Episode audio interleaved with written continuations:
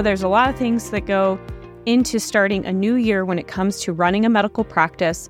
And there are some key things you can do to make sure that your practice is successful as we kick off January.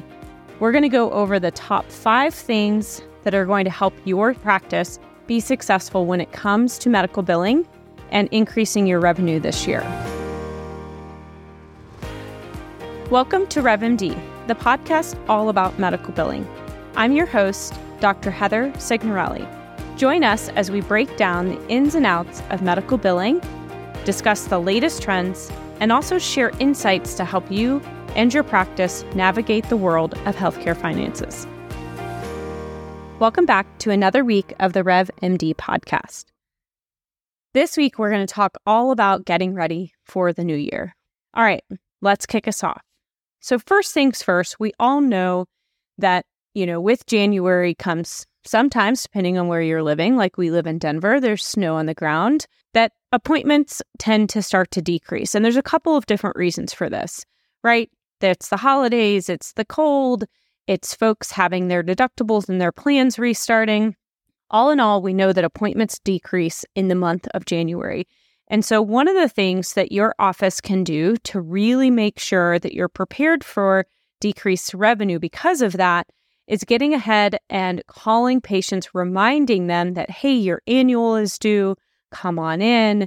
If they haven't gotten, you know, certain flu vaccines, you know, make sure that they're getting in the office and getting those. And so one of the things that your office can do, not only, you know, in January, even before January, is really making sure that they're calling those patients, reaching out to them to get those annuals scheduled and that they are trying to fill those spots as best as they can so that you have fewer open spots related to cancellations and making sure that your patients are aware that, you know, it's time to come in for their annual visit. So that's number 1. Number 2, the fun time when deductibles reset. And I know this is painful and deductibles reset. And so, one of the things that you can do to protect revenue drops when these deductibles reset is really making sure that you are having your office obviously do those eligibility and insurance verifications, right? Because if insurances fall off at the end of the year, employment changes, et cetera, you really want to make sure that the insurance is active and that with that eligibility, the office is understanding what copays and deductibles are that the patients are liable for. So you're really going to want to make sure that they are understanding okay, deductibles reset and the, the patient is going to owe that $150 or $200, whatever it is for their appointment, and that you're collecting that before the patient is seen, right? We're not going to want to have to be sending out patient invoices for 100% of this. And so, as much as possible, you're going to obviously want to collect copays, but also any deductible because we know that those are resetting. And we even have these patient pamphlets on our website. If you head over to nationalrevenueconsulting.com, you can go to patient AR and you'll see the flyers that you can start handing out to patients to alert them of what a copay is, what a deductible is, all of those things that make it more likely that you're going to get paid as an office, right? Because sometimes patients don't really understand what all those terms are. They don't understand that a deductible is something that they have negotiated personally with their insurance. Really, the rates that they pay have nothing to do with the physician's office. That all has to do with their relationship with the insurance company directly.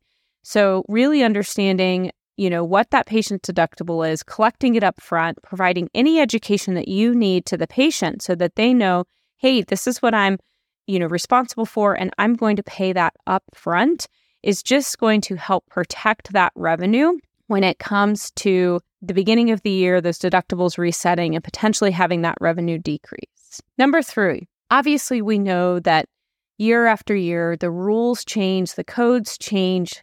And so it's really important that you recognize a couple things with regards to changes that come year after year. So January is often the time where certain CPT codes or ICD 10 codes are refreshed.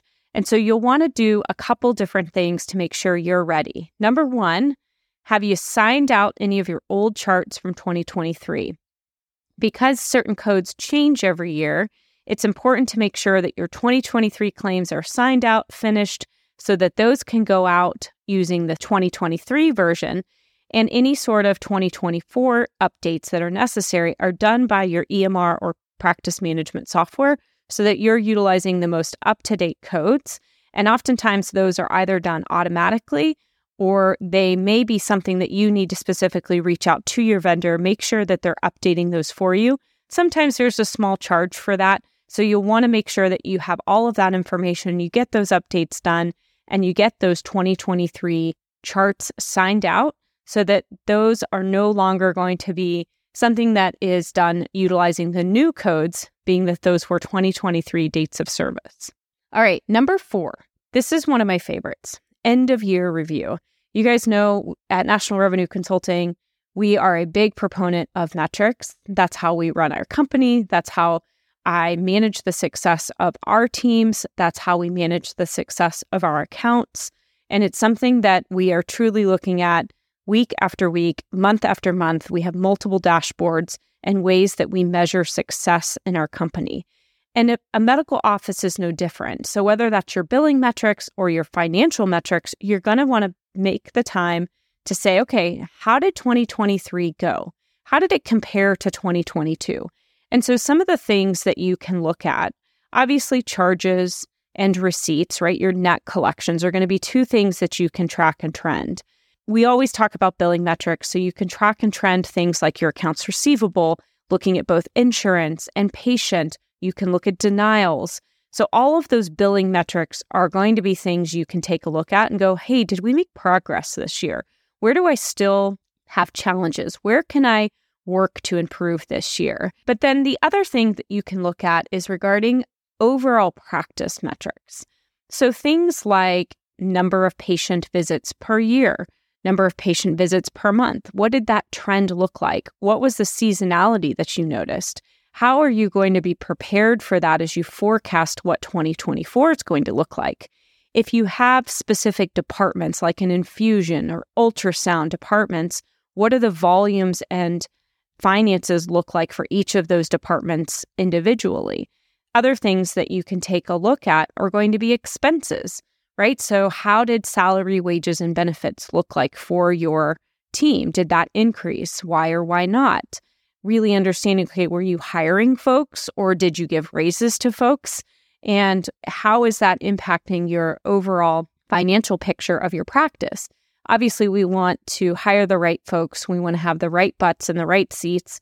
And so taking a look and really spending, you know, an hour or two hours and really going month by month and go, okay, you know, what were our employees? Who were they? What raises did we give? Who did we hire? Who did we let go? and then forecast that into okay, what's our plan for 2024? And this may be something you sit down with your accountant or your financial folks in your office or your office manager or all of you combined and go, okay, let's take a look at this. Let's go through and look at patient volume and then how did that track and trend with charges and net collections? All right, let's look at billing metrics and let's go through AR and denials and our you know, process around, you know, collecting patient AR up front or dealing with old patient AR on the back end. And then next is looking at expenses. And of course, salary, wages, and benefits is always going to be one of the most highest expenses uh, probably on your P&L.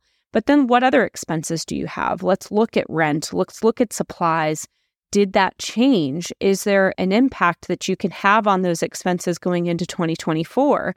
And then if you set goals around what do you want to accomplish this year? You know, do you want to grow? Do you want to add on another physician or another non-physician provider? Then it's really then having to think through, okay, what's that business case going to look like in order to do that? And if you think about, you know, okay, I have X number of patients per year or per month, and really trying to calculate, okay, what is the value of each of those patients? if I bring in a new patient, what is the value of that patient to my practice? You know, how often do I see them? What does the average receipt per patient look like? Really, and you can do that high level so that you can start to think okay, if I bring on another physician, how busy does that physician need to be to cover their cost? And then you work backwards to understand okay, what do we need to do to get that level of patients coming into the office? And so this is that perfect time of the year to look back, look forward, and really sit down and get detailed about, you know, where do you want to go next year? What do you want to see? You know, and if you think, okay, I want to grow by 10 or 20% in terms of revenue or net profit, depending on what you're looking at, then you can sit there and go, okay, how many patients would it take to do that? Okay, is that require a new physician or is that because I have 50% open slots or cancellations that are occurring in my practice? And so, really thinking about how am I going to get where I want to be, this is a good time to do that, right? Times, you know, slots tend to be a little less full in January. So it is that opportunity to say, okay, we're going to block off a half a day you know, Wednesday morning, and we're going to sit down and we're going to have that financial review for December. We're going to look at our progress the last few years. We're going to plan out our goals for 2024 and really sit down and think through that. Now, number five is then really sitting down and looking at the goals for your practice for next year. Again, is that going to be a gross revenue? Is that going to be a net profit target?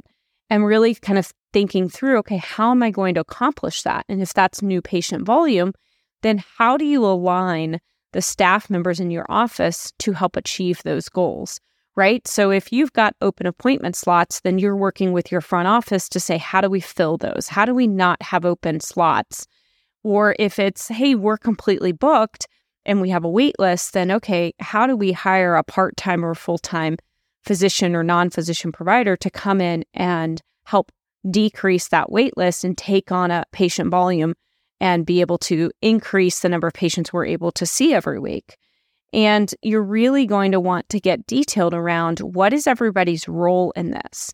You know, and if you're looking at your billing metrics and see that you're still getting eligibility or prior auth denials, then it's sitting down with the front office and going, how can we improve this process? What checklists do we need to implement in order to make sure that we have a zero percent eligibility denial, that we have a 0% prior auth denial. And really looking at your current process, the tools that can be used to help improve that, and then really monitoring and measuring that month over month. So, again, whether that's a gross revenue measure, a net profit revenue, a volume measure, a billing metric measure, you've written down, okay, here are the top three to five things that I'm going to work towards in 2024. And I'm going to break those goals down into mini sections or mini goals that then can feel like they're something that I can accomplish. You know, if you say, I want to grow my revenue by 20%, that feels like a hard thing to do. But if you say, okay, I'm going to chunk that up into month over month, what would that increased patient volume be month over month? then it starts to feel more manageable. And then you break that down into activities that each of your staff members can do in order to achieve that goal. So that can be, you know, what's three to five goals for your office manager? What's three to five goals for your front office team? What's three to five goals for your physicians or your non physician providers? Is that returning patient phone calls quicker? Is that getting a scribe to help with signing out charts? I mean, those are all going to be things that you can take a look at that are going to impact the end goal that you are setting for yourself and for your team. So, again, getting ready for January, it's that fresh start to the new year. Obviously, this is that time where we can reflect, we can plan, and really make sure that we are getting ready to accomplish 2024 goals and feeling really good about that. Of course, there can be professional and personal goals as part of this but really, really heavily suggest getting ready for January. So, the things we talked about today, right? January is that time where appointments tend to decrease. So, how can we get ahead of that? Get either other work done, right? Other revenue generating activities planned for January. How can we make sure that, you know, we're calling our patients and, and getting those appointments scheduled for their annuals? And that we're really planning for a decreased revenue when it comes to deductibles resetting and we're combating that by making sure that we're understanding those deductibles, collecting that up front so that our revenue doesn't take as big of a hit come January. We're obviously getting prepared for those new CPT and ICD 10 code changes, making sure that our charts are all signed out, and that we're doing those financial end of year reviews and really sitting down and planning those goals for 2024. So, that is to sum up what you can be doing to prepare for 2024. And as always, you can head over to nationalrevenueconsulting.com and check out our testimonials if you are looking for a change or new medical billing partner. Check us out. We've got great testimonials on there and happy to discuss any practice needs with anybody. Just email us at info at nationalrevenueconsulting.com or select contact us and we'll get back to you as soon as possible. Hope you guys all have had a happy holiday season and happy new year.